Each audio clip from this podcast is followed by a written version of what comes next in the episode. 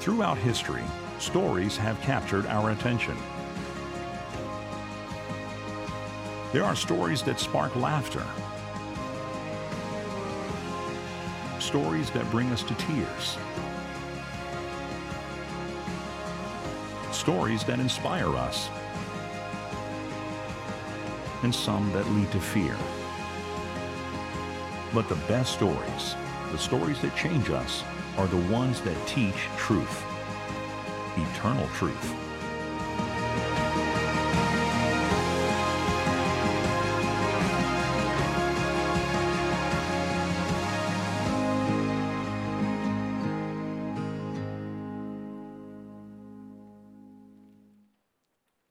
Well, if you have a Bible, let me encourage you to turn with me to Matthew chapter 22. If you don't have a Bible, don't worry.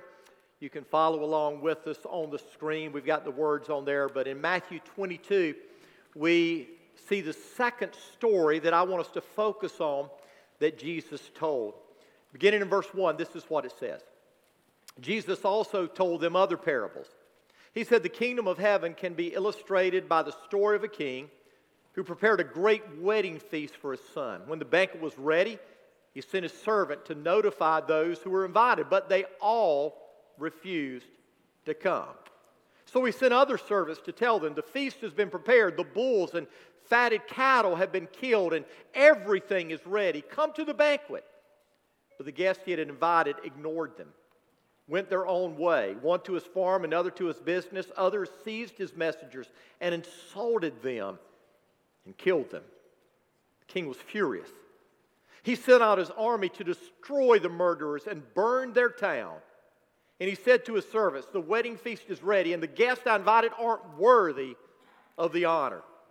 Now go out to the street corners and invite everyone you see. So the servants brought in everyone they could find, good and bad alike, and the banquet hall was filled with guests. When the king came in to meet the guests, he noticed a man wearing who, a man who wasn't wearing the proper clothes for a wedding. Friend, he asked, how is it that you are here without wedding clothes? But the man had no reply. Uh, then the king said to his aides, Bind his hands and his feet, throw him into outer darkness where there will be weeping and gnashing of teeth. For many are called, but few are chosen. Growing up in a pastor's home and then being a pastor for for 35 years, I've attended a whole lot of weddings. And I can honestly say to you this morning that nothing is more beautiful than a bride on her wedding day. Amen? A- Amen? Amen? You better say that, men. And I think I can honestly say that no one is more excited than a groom on his wedding day. I mean, since God ordained marriage, weddings have been a part of our life. And I've been to some good weddings and I have been to some not so good weddings. When Sherry and I got married, neither of our families had very much money. We were so poor that my wife and I had to have yard sales to raise money so that we could go on a honeymoon. And then when we got back from our honeymoon, we had some money left over. So we bought a chest freezer that we still have in our garage today, 35 years later. So you can imagine our families didn't have a lot of money to put into a, a reception for us to have, but because we had help from friends who went to our church, we had a pretty good reception. At least we had some meat. We had those wieners that are in the barbecue sauce. You know what I'm talking about? We had those, and, and we had some meatballs. We had some meatballs. But apart from the wieners and the barbecue sauce and the meatballs, all we had was some, some vegetables with dip that I tend to stay away from, chips that aren't that good, some sweets, and then we had the cake. And so when we came to the reception, there wasn't a lot to keep me there. I kept on looking at my watch. I was ready to leave because we had a suite at the Ramada Inn on I 95 in Walterboro waiting for us. And I was ready to get the honeymoon going. But my wife, she's the social one. And so she was having fun at the reception. She was talking to her friends and she was talking to the friends of her parents while I was looking at my watch because there was nothing there to keep me there. Have you ever been to a reception like that? You go, and I'm ready to go. But then I've been to some other receptions where if they would let me, I would pitch a tent and I would camp out. And I would stay there for days. I've been to some receptions where the venue was, was amazing. The decorations were, were beautiful. There was music and there was dancing, and, and that didn't really mean that much to me because I can't dance. It's not that I don't try to dance, I, I really do. I try to dance, and every time I try to dance, my wife says, Stop it. I'm not joking. If I'm lying, I'm dying. I mean, I'll try to dance. He says, Stop it. You're embarrassing yourself. And so it's not, it's not the venue, it's not the decorations, it's not the, the dancing and the, the music that gets me to want to stay at the wedding, but the food. when there is good food at a wedding reception, man, I want to stay. And I'm not talking about sweets. I'm not talking about the wedding cake. My wife sends me back multiple times for wedding cake for her. It's not the wedding cake, it's the meats. The meats that keep me at the wedding reception. Boiled shrimp? Oh, yeah. Bring on the boiled shrimp. Prime rib, medium rare with horseradish sauce? Goodness gracious. Doesn't get any better than that. Chicken wings? Man, I can eat me some chicken wings. And so when you have a reception like that, man, you just want to go and you want to stay and you want to hang out because even if you don't like the venue, even if you don't dance very well, even if the decorations don't appeal to you, man, the food, the food will keep you there. And so I'm just telling you if you invite me to a wedding and all you have is some vegetables and dip, I'm going to be kind and I'm going to be cordial and I'm going to come and I'm going to smile and I'm going to sneak out. But if you had to meet, you're probably going to have to run me off. I'm going to hang out. But you see, this parable is all about a wedding feast that God has prepared for us that we are told is better than any wedding feast that has ever been given by man. Now, let me give you a little bit of background. We find out in Matthew chapter 21 that, that Jesus had returned to Jerusalem, and, and Jesus knew the time of his crucifixion had come. He knew that, that this time he was coming to Jerusalem to die. When he entered to Jerusalem, he immediately went to the temple and he cleaned out the temple. I mean, he made a, tent, a, a whip, he, he ran all the money changers out of the temple. I mean, he cleaned house. He healed some people. And, and, then the Bible says that he went to Bethany. Bethany was a small town outside of Jerusalem, and there he spent the night. The next morning, he got up, he came back to Jerusalem, and he went to the temple. And the Bible says that he began to teach. Well, this time, as he began to teach, the elders, the priests, the religious leaders confronted Jesus. And so, Jesus, as he often did, told them some stories. Told them three stories.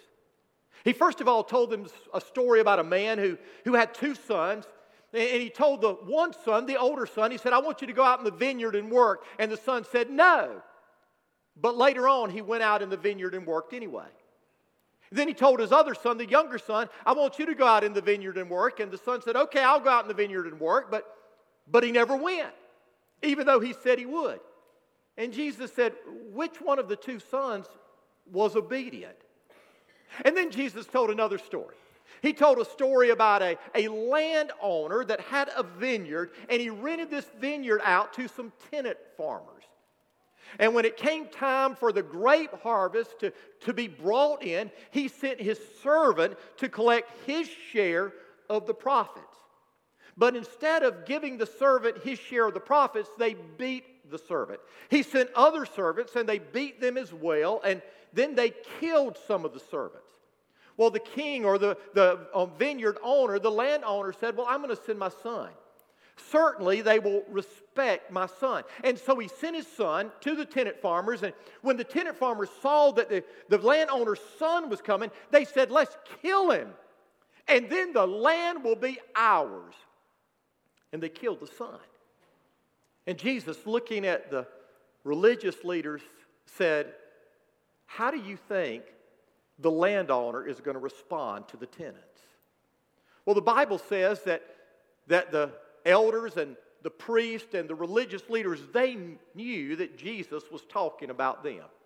And so then Jesus began to tell another story. He told the story about the parable of the wedding feast. And I want you to notice how he begins this story. He begins this story by saying, The kingdom of heaven is like. Now, when you read the parables, you will discover that phrase, the kingdom of heaven, the kingdom of God, many times. Not every time, but many times when Jesus told parables, he was telling parables about the kingdom of heaven, the kingdom of God. And here's what you need to understand about the kingdom of heaven, the kingdom of God. It is a term that was used to describe a present reality and a future hope. At times, Jesus said this He said, The kingdom of God is already among you. At other times, Jesus would say, The kingdom of heaven is near at hand. In one sense, the kingdom of God, the kingdom of heaven, came to earth when Jesus came to earth. And when we give our lives to Jesus, when we accept his gift of grace, we become a part of his kingdom and we are in the kingdom of God. We are in the kingdom of heaven. But in another sense, Jesus refers to the kingdom of heaven, the, the kingdom of God, as a place and a time that has not yet been fully realized. And as Jesus tells this story, that's what he's referring to. And so Jesus says the kingdom of heaven is like this great wedding feast that this king throws for his sons. Now, a wedding in Jesus' day was different than they are today. When you would throw a wedding in Jesus' day, it was not like you went to a ceremony for 30 minutes, 40 minutes, 45 minutes, and then you went to the reception for an hour, a couple of hours. No, when you went to a wedding, it was a multi day event. Sometimes it would last for an entire week. And this was not just any wedding, this was a wedding feast for the king's son. This was a royal wedding. This was the social event of a lifetime. And so the king sends out invitations. And the people that he sends out invitations to, they refuse to come. And so the king sends his servants out again and tell them, hey, the banquet is ready. The bull and the, the fatted cattle have been killed and prepared for the feast. You come. But they didn't come. Some were too busy, some had other things. And we are told that they, they didn't listen to, they rejected, they insulted, and they even killed the servants. The king was furious. He was furious that they had turned down his invitation, and he was furious that they had killed his servants. And so the king sent his army, and they destroyed the city and burned it to the ground. And then the king said, those people that I invited, they weren't worthy to come to the banquet in the first place. Now go out and invite everyone you see. And so the servants went out and they began to invite everyone they saw, both good and bad. And the banquet hall was full of people. Well, as the king was walking around talking to the guests, he noticed one person that was there that wasn't wearing the proper clothes. And the king approached him and said, Friend, where's your wedding clothes? And the man didn't say a thing. And Jesus said, Take this man, bind him hand and foot, and throw him out into the outer darkness where there is weeping and there's gnashing of teeth. Then Jesus said, Many are called and few are chosen. Now, that's the story Jesus told. What was Jesus trying to teach us in this story? Well, I believe there's three important truths that you need to understand to understand what Jesus is trying to reveal to us about his kingdom that is coming. First of all, God's kingdom is like a party. It seems like that there are some Christians today that have this idea that God's kingdom is anything but a party. We shouldn't even use that term for fear that some may misunderstand us. We see party goers as bad, and, and yet here is this picture of heaven as the party of a lifetime. Listen carefully. The Christian life and eternal life is never intended to be stale or boring or solemn. The Christian life and eternal life is intended to bring joy and happiness and fun. And this is what this event was all about. That's why Jesus used a wedding feast to describe his coming kingdom. And then he said that as we come to this banquet, the bulls and the fatted calves will be killed. Isaiah told us about this event that Jesus tells us about. I want you to listen to what Isaiah said in Isaiah 25. He said, On this mountain, the Lord Almighty will spread a wonderful feast for the people of the world. It will be a delicious banquet with clear, well aged wine and choice meat. Uh, there he will remove the cloud of gloom, the shadow of death that hangs over the earth. He will swallow up death forever. The sovereign Lord will wipe away all tears. Now, to be honest, I, am not a wine drinker, so, so well aged wine doesn't appeal to me. But choice meats? Men alive! I mean, I love that. And God says the kingdom is going to be like this great feast with this well aged wine and the choice meats. My son Jonathan is somewhat of a food connoisseur. He loves to eat a variety of foods and he's always searching out the restaurants for wherever he goes. And when Sherry and I go somewhere, he always says, You ought to go to this restaurant or this restaurant. And sometimes he hits a home run, at other times, man, he strikes out. but yesterday, as he was doing a little last minute work on the message that he's preaching this morning, I was doing it for this campus. He called me up and said, Dad, have you ever heard of Wagyu beef? I said, Wagyu beef? He said, Wagyu beef. I said, no. He said, well, it's Japanese beef. And I said, is it like Kobe beef? And he said, well, Kobe beef is a type of Wagyu beef. And I said, well, tell me about it. He said, oh, Dad, it's the choicest of meat. He said, in Japan, they birth these cows and then they allow them to grow up at a cow spa.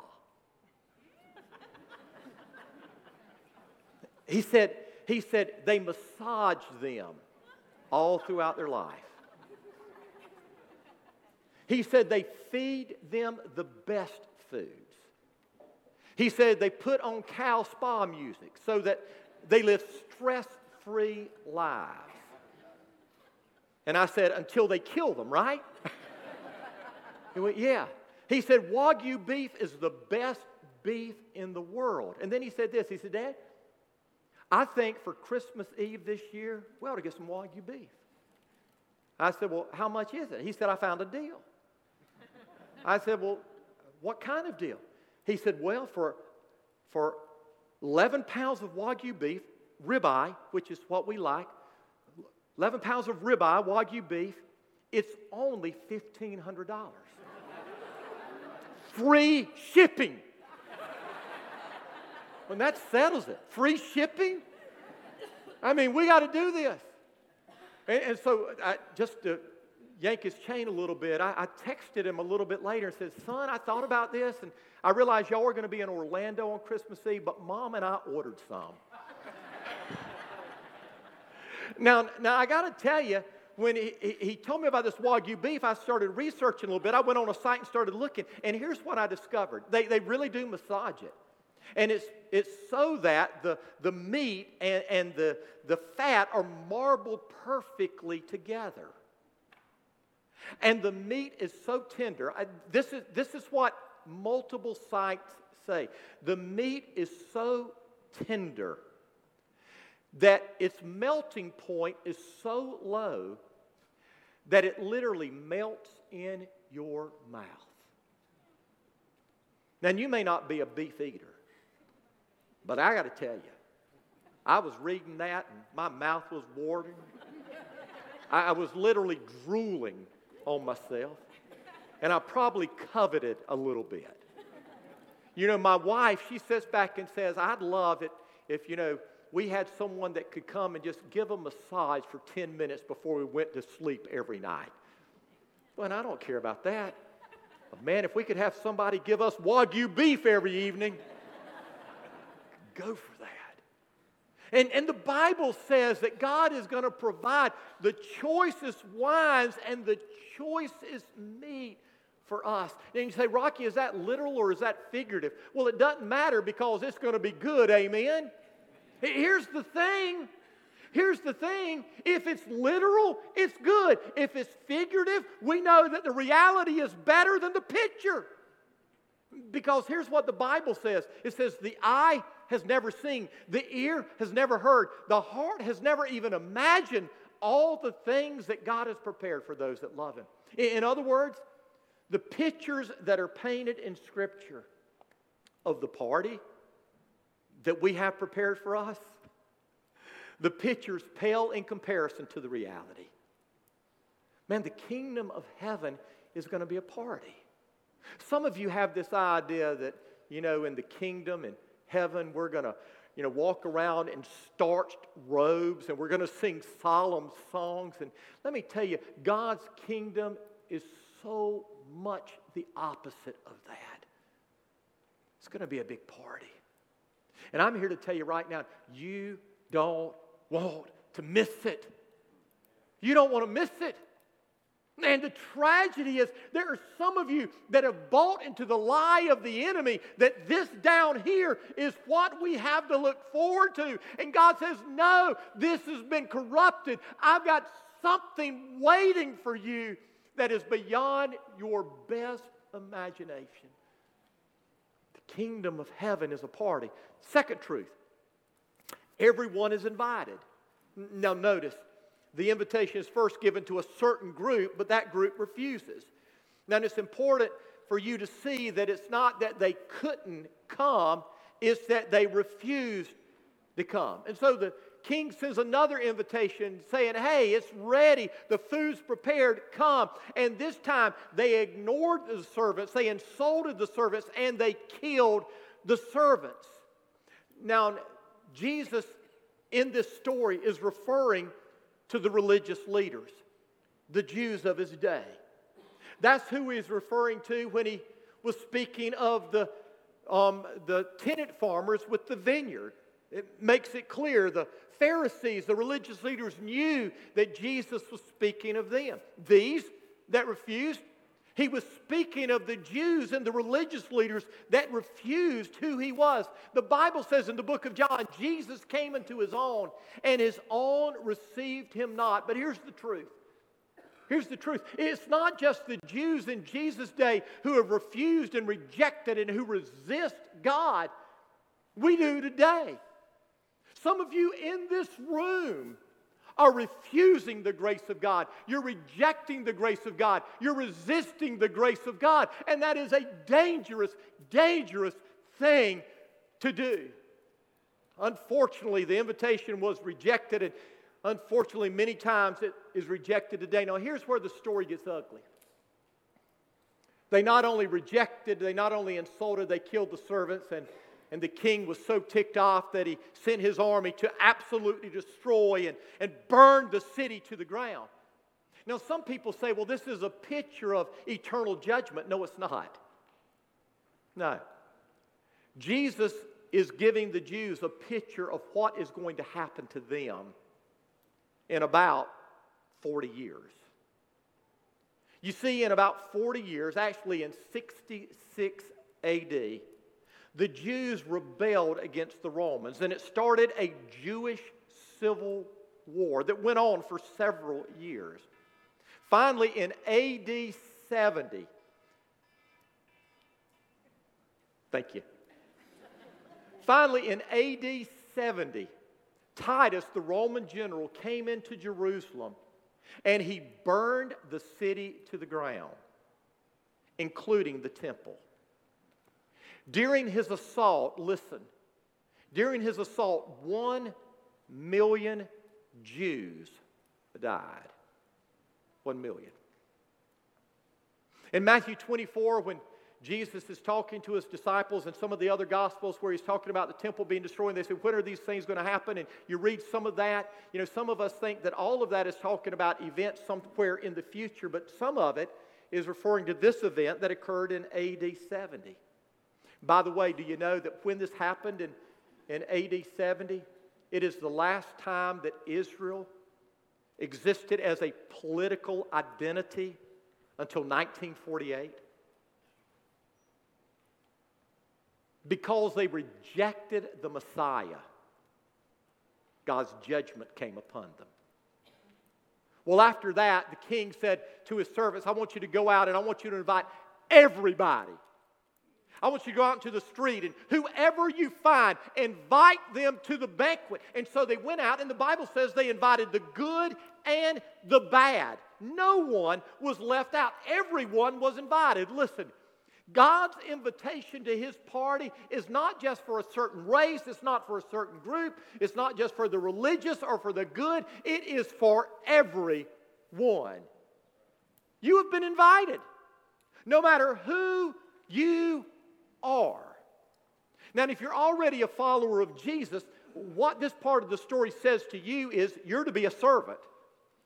Going out into the streets, inviting everybody you can. Your job is not to try to determine who is going to respond and come. Your job is to give the invitation to everyone. If you're a servant, that's your job. If you're here and you're not yet a follower of Christ, you are the one that the invitation is given to. God has given you this morning, and it's probably not the first time, an invitation to be a part of his family and come to his party that he is going to give. But you have to accept the invitation, you have to receive the invitation. But the fact is, we're all invited, every one of us. So God's kingdom is a party. Everyone is invited, but there's a third truth, and, and this is where it gets a little confusing. There's a dress code. You see, if we're going to go to the party, there's a dress code. So the servants go out, they invite everyone, and everything's fine until the king's walking around mingling with his guests, and he notices one man who isn't properly dressed. And he says, Friend. He calls him friend. Friend, where are your wedding clothes? And the man says nothing. And the king orders his servants to bind his hands and feet, cast him out into outer darkness where there's weeping and gnashing of teeth. Now, now you're probably saying, well, that's cruel. here's the king. He's inviting everybody the rich, the poor, the everybody. I mean, some of these people, they don't have the money to go out and buy fancy clothes for this wedding celebration. Why would God do that? Invite them and then say, You're not properly dressed, you can't come. Well, you're misunderstanding. You see, in Jesus' day, when someone wealthy got married or a king got married, at the door, you received a robe. They provided the wedding clothes for you. And so it wasn't, this is important, it wasn't that this man didn't have access to the proper clothes, it's that this man refused to be robed in the king's robe. Verse 12, when it says, Why are you without the word without literally in the Greek means a predetermined decision. In other words, the man had determined at the door, I'm not going to choose the king's robe, I'm going in with my own clothes.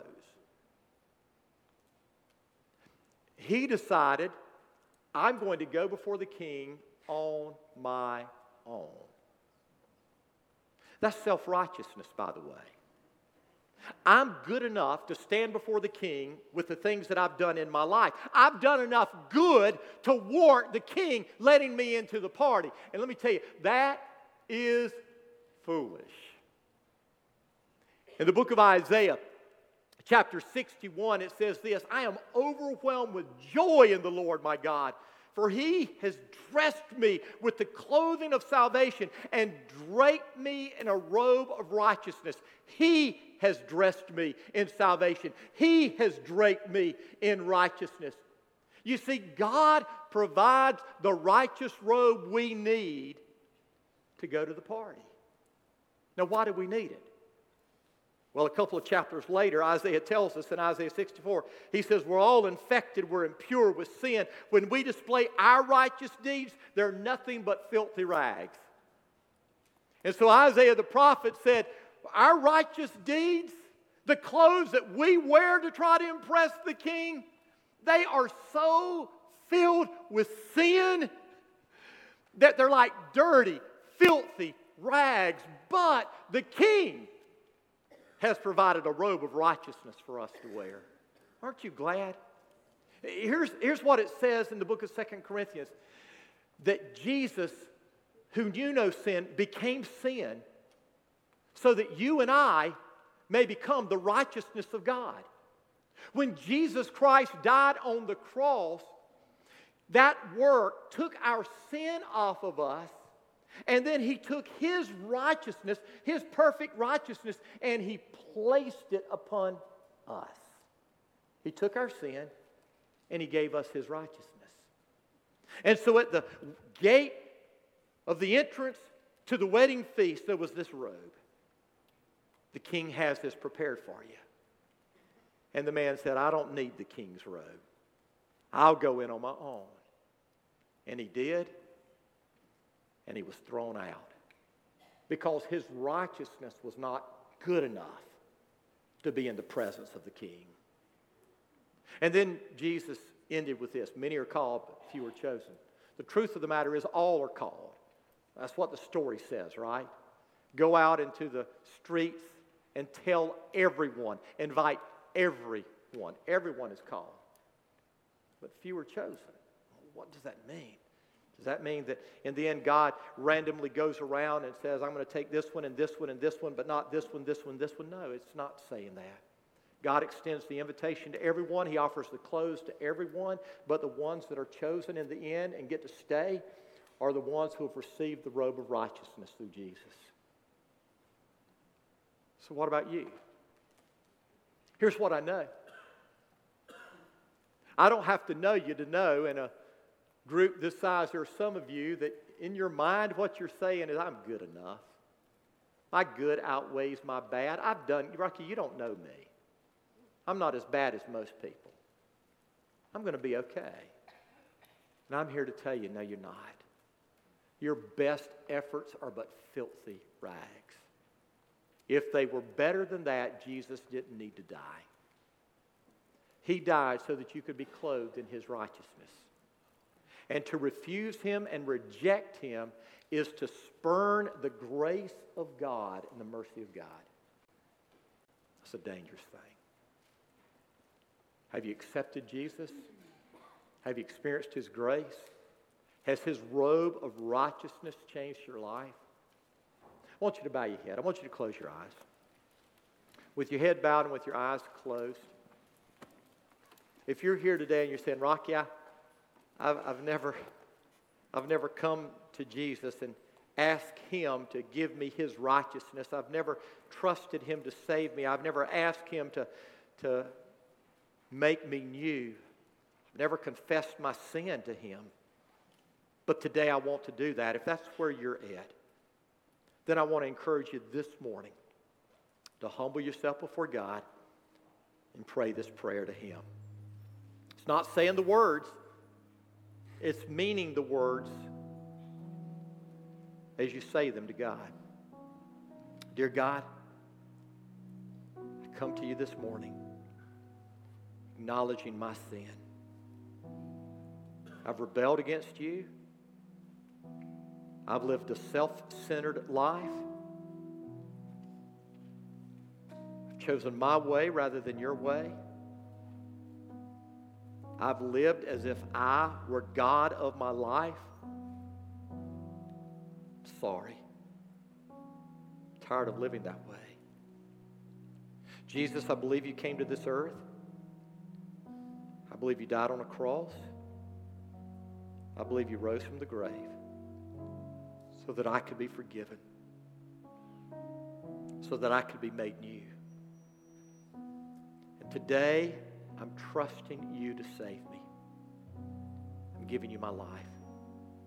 Come into my heart. Come into my life. Make me new. Thank you, Jesus, for hearing me. Thank you for saving me.